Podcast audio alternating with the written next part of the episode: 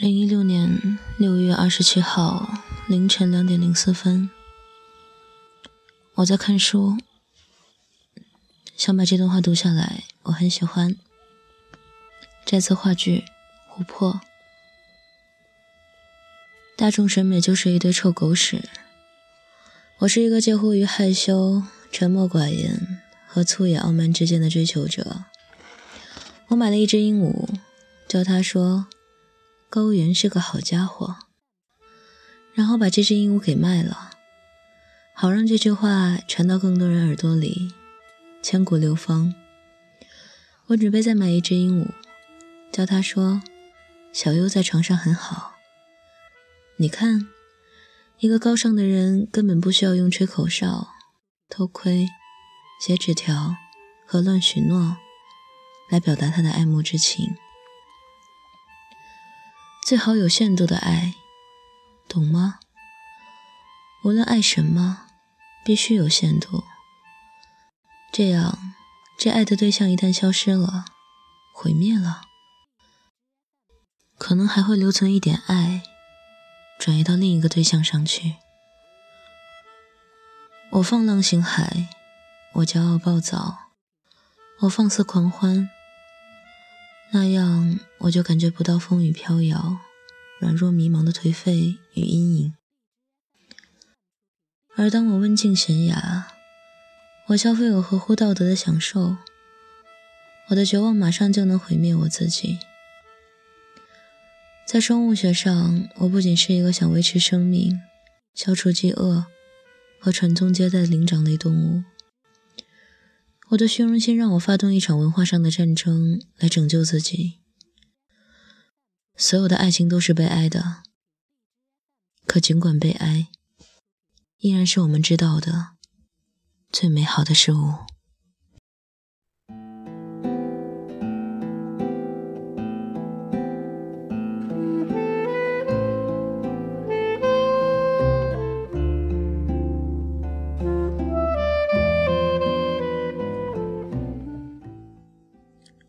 这世界上有你，对我不知道是好事还是坏事。保护我吧，除了诱惑，我能抵挡一切。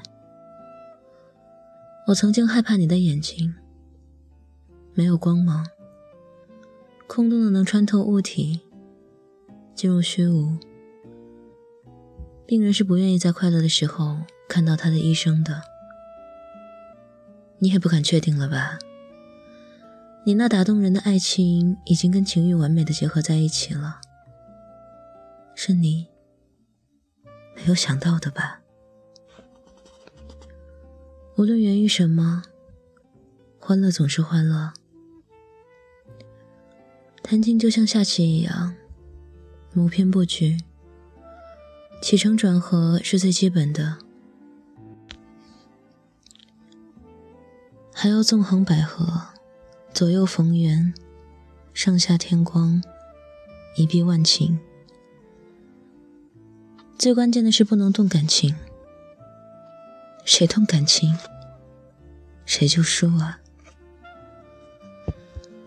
公众从来没有自己的想法，公众都是人云亦云的。曾经有个人呼吁大家签署一项请愿书。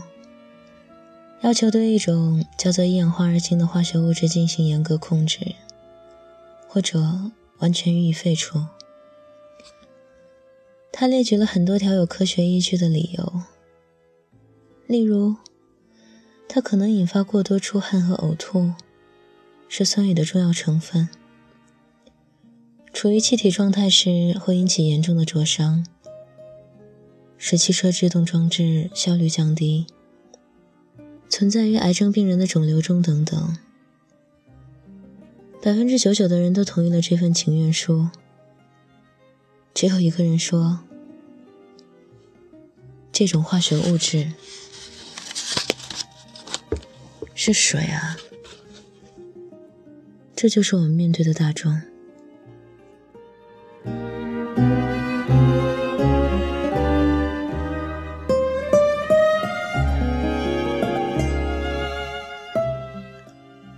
去吧，去做平庸者。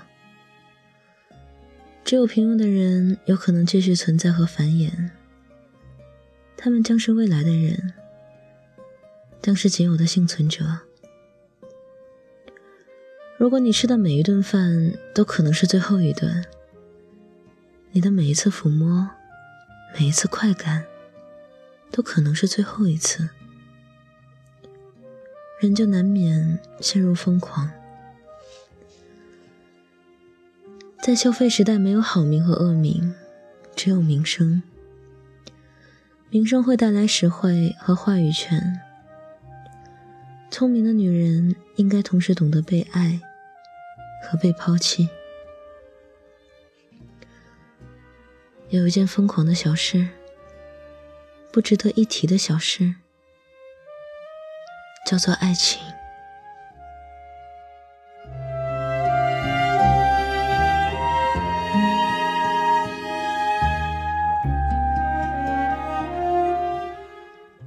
你曾经为此落泪，你的眼泪又能证明什么呢？骗子和毒药让爱情故事更加动人。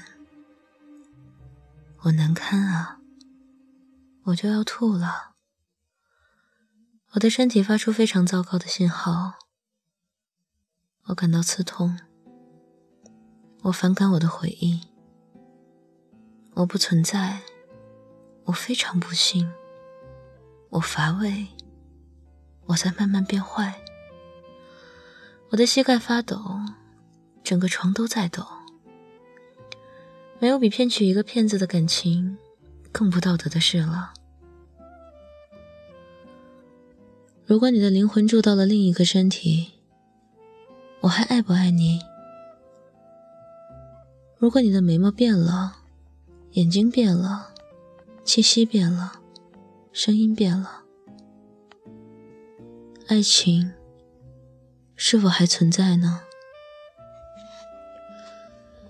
以前我什么都不关心，我不过是一个生活在死亡面前的享乐主义者。可怕的是你出现了，骗子！幸亏我没有爱上你，但愿我没有爱上你。给我点什么东西做纪念吧，赐给我你那没有对象的激情，你那丧失理智的痛苦，和你那毫无前途的爱情，知道吗？只有一样东西能让我们平等，那就是痛苦。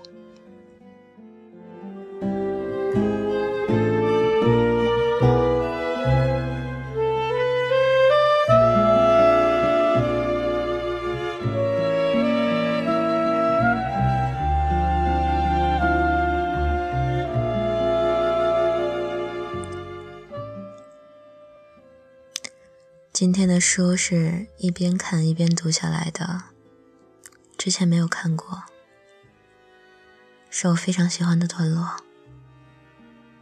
我要睡了，晚安，